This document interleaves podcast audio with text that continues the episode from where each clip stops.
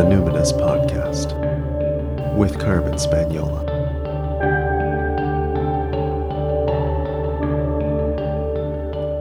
Hi there, and welcome to the Numinous Podcast, where we have interesting conversations with everyday folks about the mystery of life. This podcast is a complement to the Numinous School, an online intuition development course for people who want their self awareness to make a difference in the world.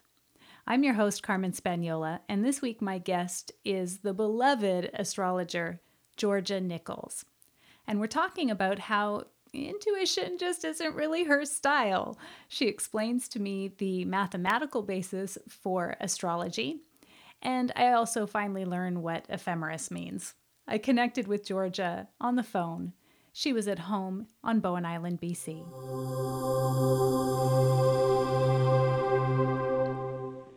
So, Georgia, I'm so excited to have you on the show today.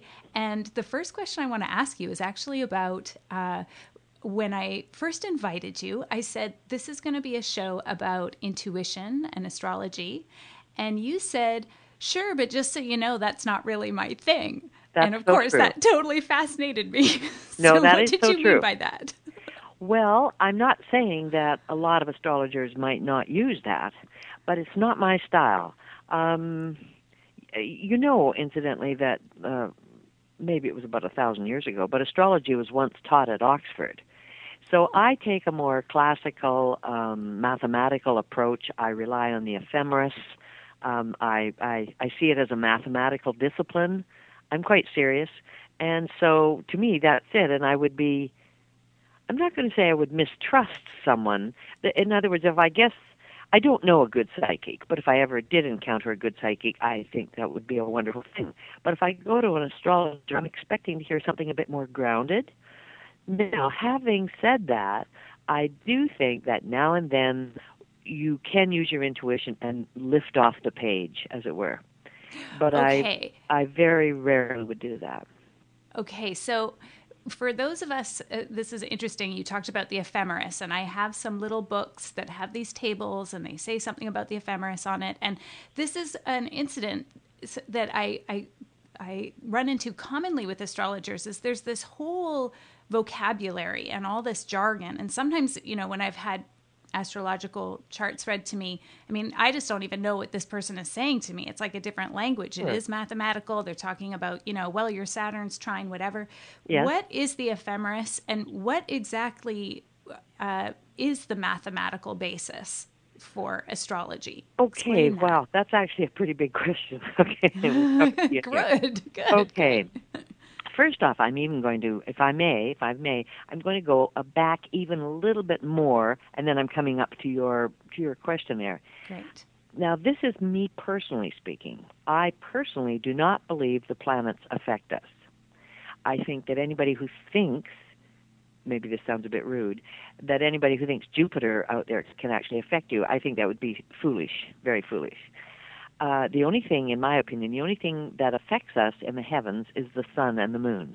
The sun definitely affects us. There is no question. The sun affects our activities. When the sun is shining, or, or rather in the day, for example, um, there's activity, and at night, uh, we're not nocturnal. I mean, there are nocturnal animals. That's why anybody could be a quickie little astrologer or a predictor and say, uh, next Friday there will be more cars on the streets of downtown Vancouver at 4 p.m. than there will be at 4 a.m. Now that's being uh, predicated simply on the assumption of the sun, right? hmm We, we know that will be a fact. The Yeah. moon also affects us, and I could give you studies about it, but but I'm not going to take all your time about that. But the moon does affect us because the moon has a gravitational pull on bodies of water, and we are oh at least 85% fluid. Now the rest of it, the rest of the of the planets, really what they do have is mathematical cycles. They have mathematical cycles that repeat, although nothing is ever the same. You know, you can't put your finger in the same stream twice.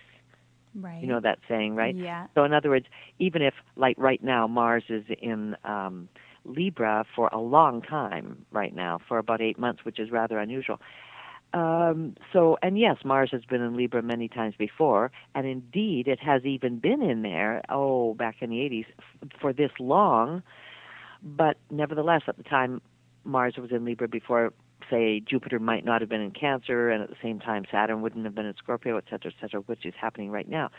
So, what we have are all these planets are having different cycles, and they can be mathematically uh, measured. And then, at the very time you are born, the according to the longitude and the latitude and the time of day, we will erect a chart for you, or a computer does now, obviously. And so now we see, for example, that your sun might be, I don't have your chart handy, unfortunately, but let's say your sun is at 25 degrees Leo, your moon might be 4 degrees Cancer, Mercury might be 26 degrees Leo, Venus might be 27 degrees Virgo, Mars is 21 degrees Aries, and so on. Um, so then, when I see these various planets being affected by the uh, the current planets in the sky, one can make predictions about something that um, can happen to you, but it is not because the planets are causal. I do not believe the planets are causal. I believe that they are just like reading a thermometer or a barometer.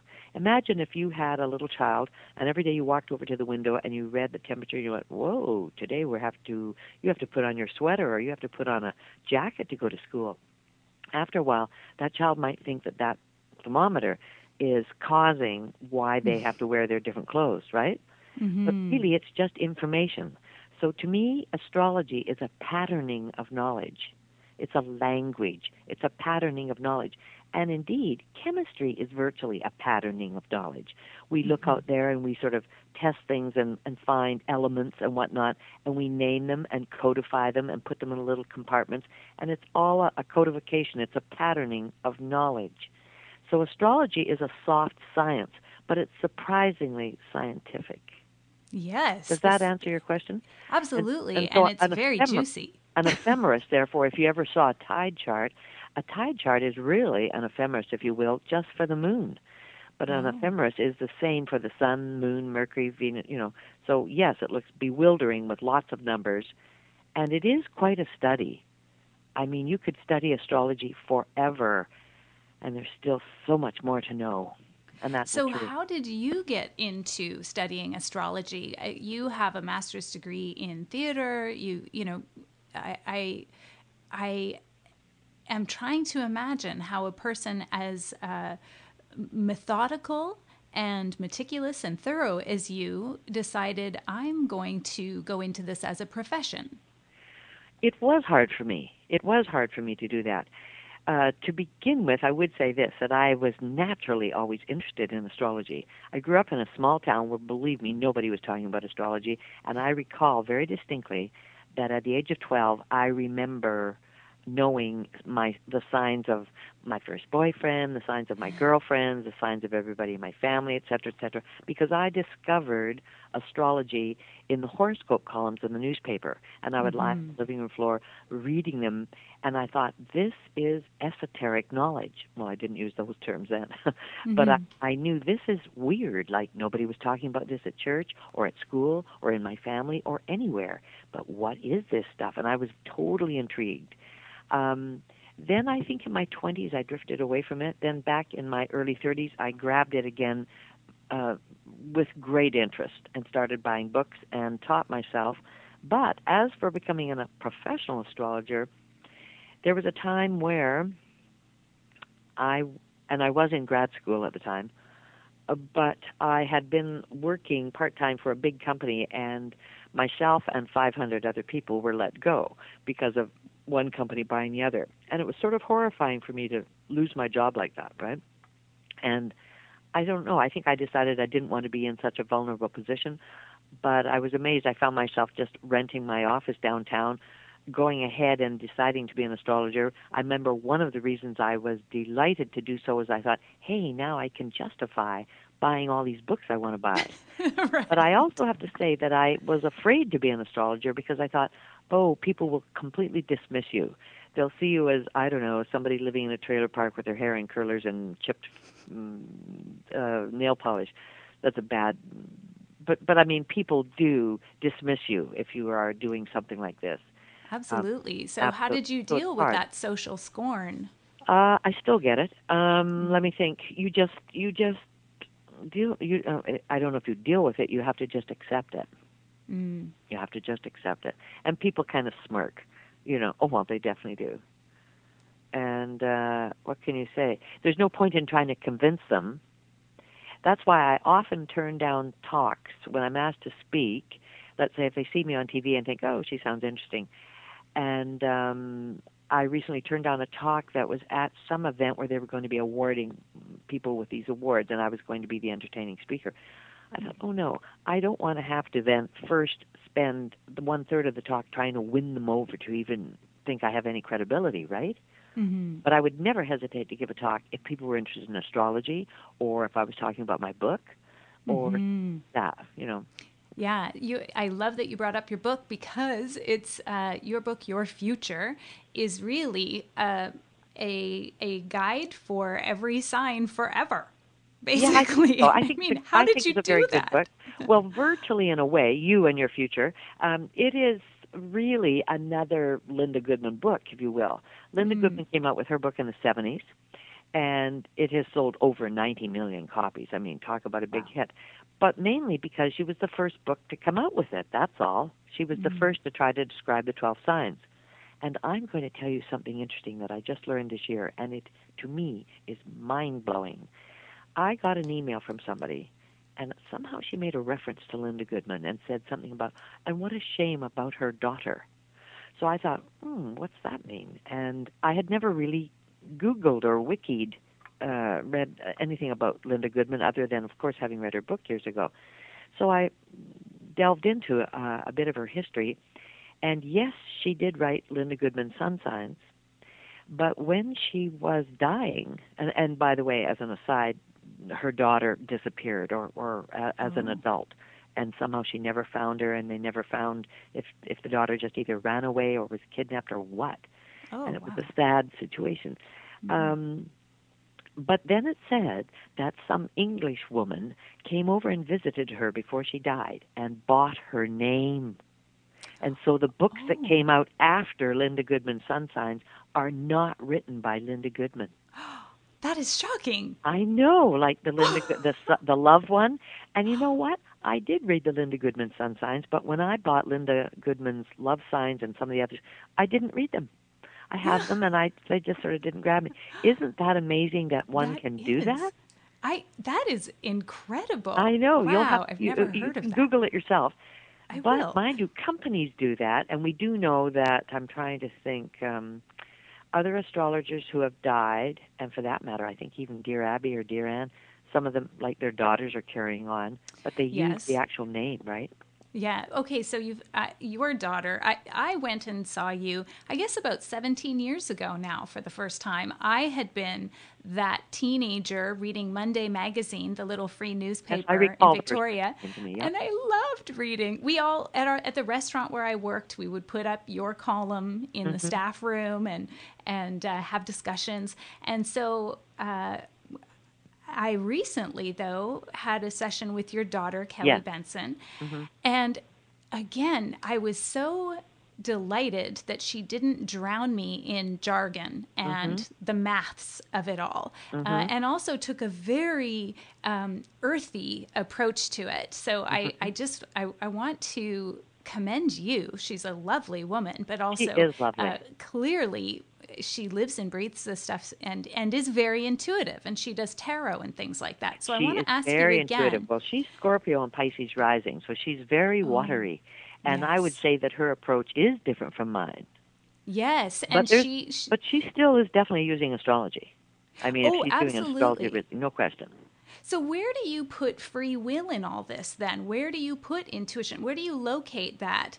Um, because this mix if it's so if it's so very mathematical are you saying that we're not really making choices we're we're just under the the influence of the cycles like where no. do you, how do you do that and no no how again do you organize this that i do not believe that that the planets are causal so that right. so what it is is we speak and this is the pro- the problem it's easier to talk that way so in my columns and perhaps even in a reading, I don't do the readings anymore. I will always speak as if I would say, "Well, Mars is in your your first house right now, so you're going to be very aggressive."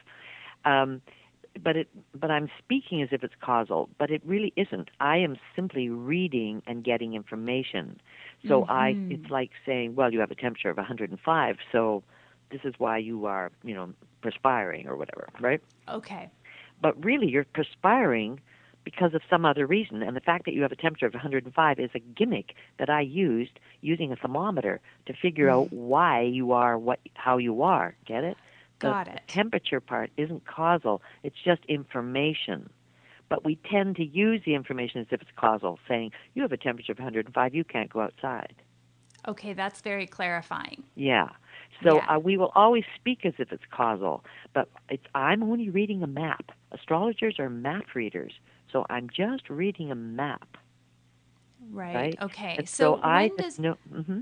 Sorry. Go ahead. No, I just meant so I would know that this is highly likely now. Why is it being why is it being caused? It's actually being caused by something in your own karma or your own life, you see?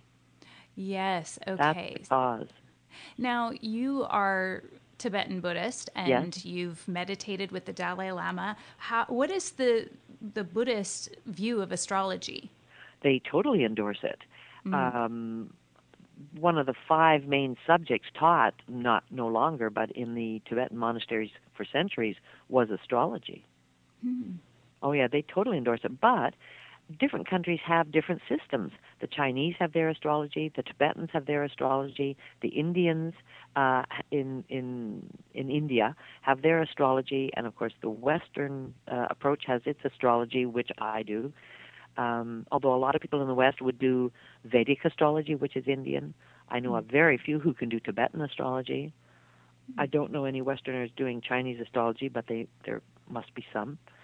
So there's different systems, right? But they're Mm. using because everything is interconnected. Nothing is isolated. You there is nothing that's isolated or inherent of its own existence, if you will, anywhere in the world. Everything is Mhm. connected with something else. Mhm. And that is the notion. Okay, here's an example. You cannot see me right now, but let's say I was going to pick up one of those turquoise Papermate pens. You know them? They're ubiquitous. You see them everywhere. Okay. So let's say I'm holding one of those turquoise Papermate ball pens. And I could say, this pen has many definitions. Or I could define it in many ways. I could say it's a writing instrument. I could say it's a product sold by some drugstore. I could say it's a product made by Papermate or whoever, in fact, Sanford, I think, is the company that owns them. I could say it is made of plastic and oil and metal. I could keep defining it, right? But one of the definitions of this pen is that it is not anything else in the universe. And it is not even another so called identical Papermate pen. In other words, the pen I'm holding, one of its definitions is that it is not anything else in the universe. Right? Yeah. Therefore, one of the definitions of this pen is uh, shows it exists in juxtaposition to everything else. So you are not any other person in the in the universe, are you? That's Right. one of the things that makes you, Carmen, unique. You are not anyone else. Therefore, one of the definitions of you ha- is tied in with everybody else because you're not everyone else. So that is, I know, uh, just one way, of, perhaps, of illustrating that we're all interconnected, and so that's why I feel a birth chart has relevance because Mhm. at one point of time, and what makes it unique, it is in not not with anything else. Now, here's where that, by the way, I'm going to now go against my own argument. Where that fails, in a way, is what about two babies born at the same time in the same hospital? Right. Yeah. So in other words, there must be two babies born at exactly 11:07 uh, a.m. December 13th, 1972, in in a big hospital in L.A. Well, I think we would find because I've also got little books to back that up too. You would find shockingly a lot of similarities how their life unfolds. Hmm. That they may make major moves at the same time. They may get married roughly at the same time. They may have uh, troubles in their relationship at the same time and stuff like that. Wow. So you taught yourself and i'm curious then if there is a, a book or you know an astrology bible or a website or a resource for those of us who you know maybe we've gone to astrologers for years we understand the signs in a general way but we want to get into more of the technical aspects. What does trine mean? What does square mean? How do you sure calculate? Right where, where sure would you thing. send somebody? Um, one very good book is called The Astrologer's Handbook. The. Astrologer's Handbook. And it's written by Frances Sakoian and somebody else. Sorry, I don't have it handy. It's written by two people, and I think the first name on it is Frances Sakoian. Um, obviously, if a person was getting to begin, uh, I actually think that my book is a great beginning right because uh, in you and your future, what I I say, I say I describe the archetype of Leo, the archetype of Aries, the archetype of Taurus. So I, so I'm not saying you are because you are. I forget what is your sun sign again, please. i'm scorpio Oh, Scorpio. How could I forget that? Okay, so you're a Scorpio. But in my book, I'm not saying you are a Scorpio because of this. You are this and this and this. I, I start off saying, what is Scorpio-ness? Did you notice Mhm. that at, the beginning it says, what is Leo-ness? What is Right. Aries-ness? In other words, we all have, actually, we all have all 12 signs in us. Did you know that? mm-hmm Yeah. yes you told So- me that Yeah, okay. so therefore, it's like portion control, if you will. So, like, you have way more Scorpio than I do, right? But I have just enough to get where you're coming from. That's why Mm. when we meet people, we kind of sense who they are, right? So we Mhm. all are kind of complete with all this energy. But um, so the first thing a person would have to know is the meaning of all the signs. What does it mean to be Scorpio? What does it mean to be Leo? And does it mean to be uh, a person might be, for example, uh, Clint Eastwood is Scorpio rising. He's Gemini Scorpio rising. He is more Scorpio than you because the rising sign is a an even stronger expression of the sign than the sun sign. Mm. And so that's why he's dirty Harry. That's why he has a very strong look to his eyes. All his power is in his eyes on the screen. If you cover up his eyes, he's he's boyish, right? Because Mm. he's Gemini, and he is intimidating, isn't he? Yeah. But he wasn't when he was younger. But all Scorpio rising people, as they get older, definitely become intimidating. And I often tell a client that, and they go, "Oh, I'm not." I said, I remember one time I said to somebody, "Believe me, one day they're going to call you Dragon Lady." She said, "Oh, they already are." but so, so um, the first thing, if you were going to learn about astrology, is you have to understand the language. So you first uh, must understand the language of the archetypes of the twelve signs, and I think in that my book is excellent. And Mhm. so we all read Linda Goodman. Then next, you have to understand um, the houses, because I would even say that in my book I even cover the planets, because I I start almost each section saying if you want to understand the concept of Aries, you have to understand Mars. Right. If you want to understand the concept of Aquarius, you have to understand Uranus, right? Mhm. If you want to understand Scorpio, you have to understand Pluto, because Pluto in ancient mythology uh, mythology ruled Hades and the underworld and everything that was hidden. And sure enough, that's what Scorpio rules in in astrology. It rules the subtext of everything, everything that is hidden, right? Mhm. And I know I went into this with you during our reading, I'm sure. Oh yeah. So, so when I go into that in my book, so a person A then needs to know the, uh, what the meanings of the signs and the planets are, and then next needs to know the meanings of the houses. And the houses, a chart is sort of a big pizza cut into 12 pieces. So, and from 9 o'clock to 3 o'clock on that pizza, you could say that's a horizon. And everything above the horizon is very uh, visible. Everything below the horizon is hidden. So, for example, in my chart, all of my planets are above the horizon. And it's true, I'm a high vis person. Even before I became well known as an astrologer, I always was high vis for various reasons. I mean, I'd been on TV or radio for other reasons. I know that sounds funny, but but it's true. I've always been sort of noticeable. And in turn, some people would have all their planets below. Let's say a person comes to me, I can, uh, and and they have all their planets below the horizon, except maybe they have Jupiter in their seventh house. So they have one planet above the horizon, and the seventh house is all about marriage and partnerships. And in turn, Jupiter is about wealth. So I would say to her, and I have done this, nobody knows you particularly at all. You're quite private, but they do know you because you are the wife of somebody rich. and she says, exactly. Yeah, mm. you see what I'm saying?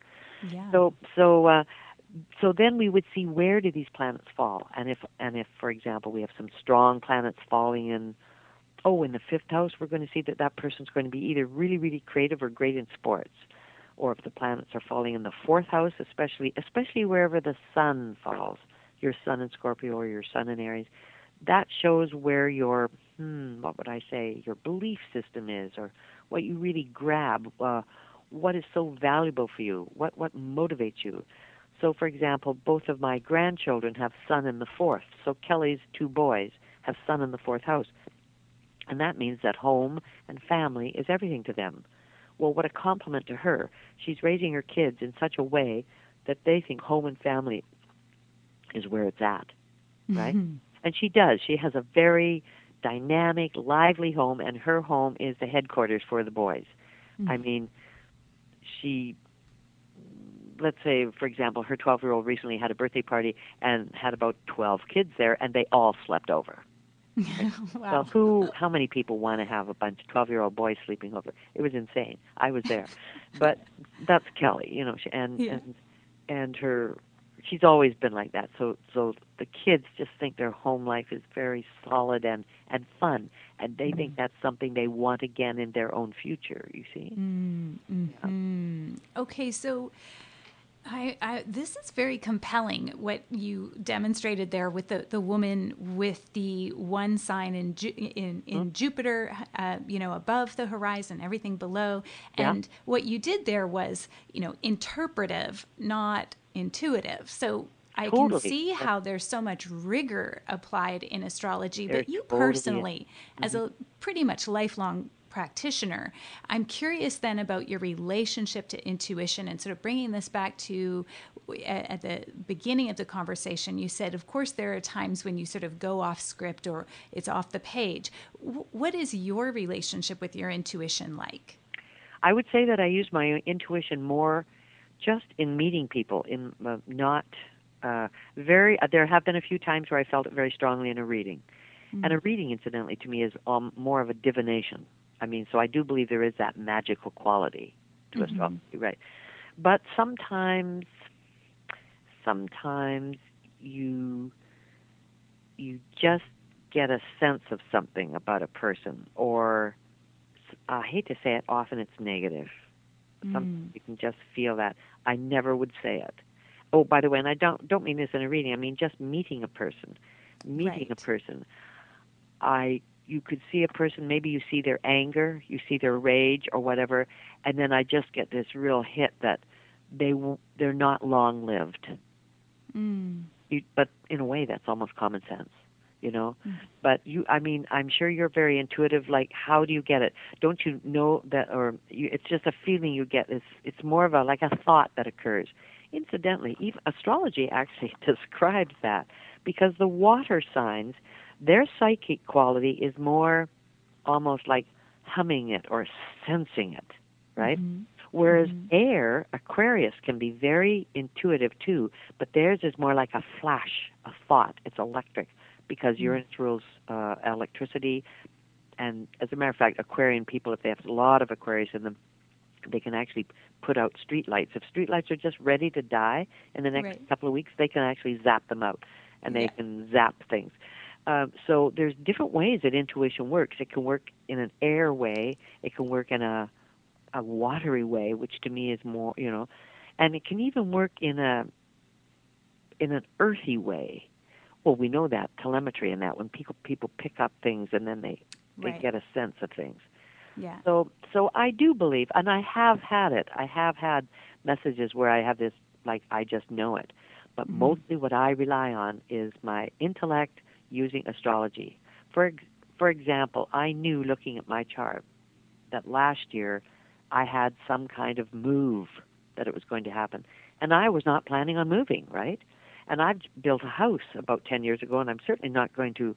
I live on Bowen Island, and I'm living in four acres of forest, and I love it. And I built this house, and and that's it for me, I think here. But I had an apartment in the city, and so I hmm. thought, wow, maybe something horrible will happen, and I can't afford my apartment, you know, because it was an extravagance. And so I was fearful that something would happen so that economically I, I was going to say, oh, I have to let this go, right? But instead, you know what happened? They sold the building. I got kicked Oh. out of the building. They sold the building. We all got kicked out, right? Oh, So I did move, but but but it wasn't for the reason I was fearing. right. Right. You know that thing about the street lights almost going out. The second time I had a reading with you, you picked up on something like that in my chart. I don't know if it was like Uranus, Pluto, something was happening. And um and I ended up that happened to me that I, you know, Yeah. walked this particular street and Yeah.